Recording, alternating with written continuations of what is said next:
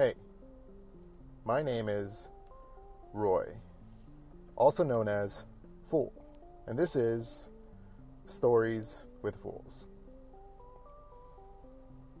Are you creating tension? Or is tension creating you?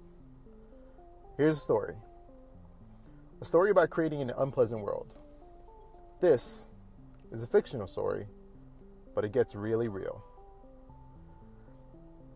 I once stubbed my toe on this dresser.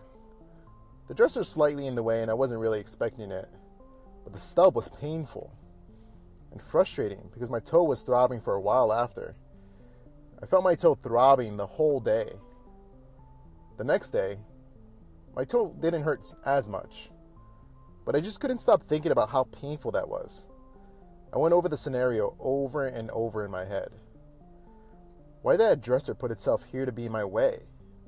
It wasn't even a place that made any sense. It was like slightly off the wall. Was it put there on purpose? Screw that dresser.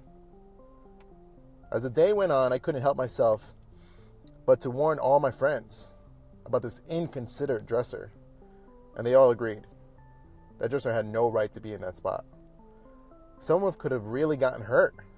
I mean, it hurt, but I could have lost my foot or something. Even my friends felt the pain when I told them about it. The worst part, I could barely walk into that room without feeling the pain in my body all over again. I was so frustrated with that damn dresser. I could barely be five feet from it. It made me anxious. And some days, I could barely get myself to be in the same room. I just couldn't believe that it was in the same space still. It hadn't moved.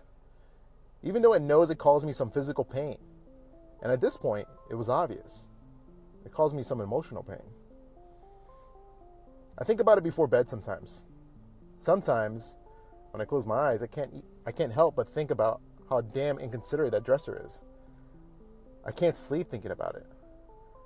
My heart races sometimes. Even some of my friends refuse to go in that room now. They definitely learned from me. I can only be glad that they don't have to go through what I did. I don't know if I'll ever look at that damn dresser the same way. Now, can you distinguish what happened in this story? Does the dresser have a vendetta? Do I have a target on me? Or is it just a dresser? And a moment that meant nothing. But I so mistakenly stubbed my toe. Was it my fault? Possibly. Was it the dresser's fault? Probably not. Was it the person that placed the dresser there? Is it their fault? No one could really know. The one thing you could decipher is that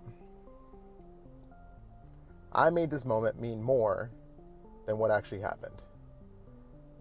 Is that true? I mean, the obvious answer is yes. We all do this. I do this. I know I do. We take a moment, and because we didn't let go of it or take action around fixing the problem, we sat in the shittiness of it. And what's worse, we share that shittiness with others. And so we pass on the tension.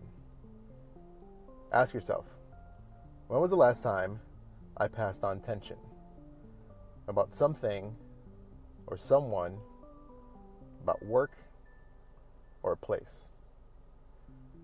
Take the moment where you stubbed your toe, which would be a moment of tension, a moment of annoyance, or possible frustration.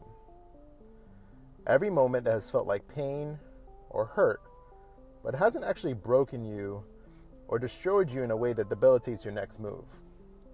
It's just a stubbed toe. And the thing that caused it is a dresser. From here, you have two above the line options. Your first option, you can pay no mind to it. Let it go.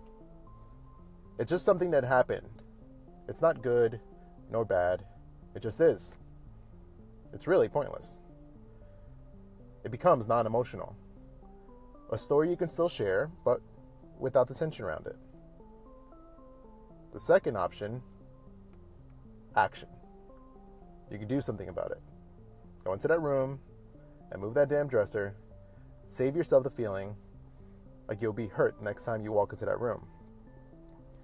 And if you aren't strong enough to move it yourself, ask someone that is to help you.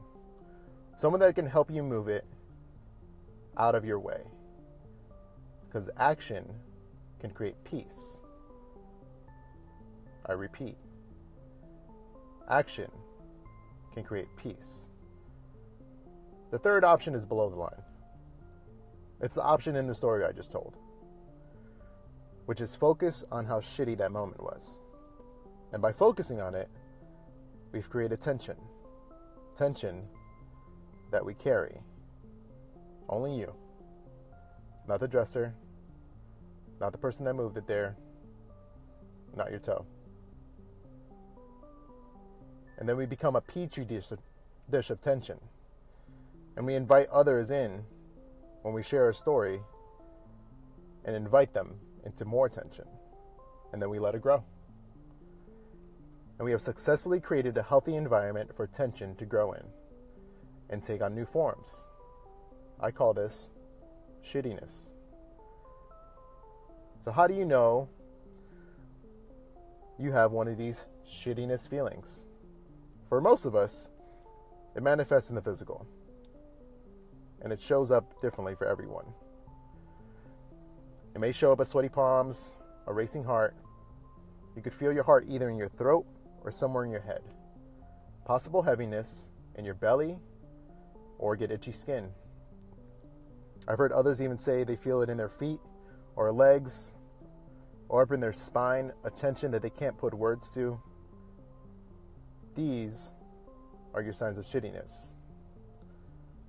So, start being aware around how many stub toe stories you share. And if you're still carrying the tension and also sharing it with others.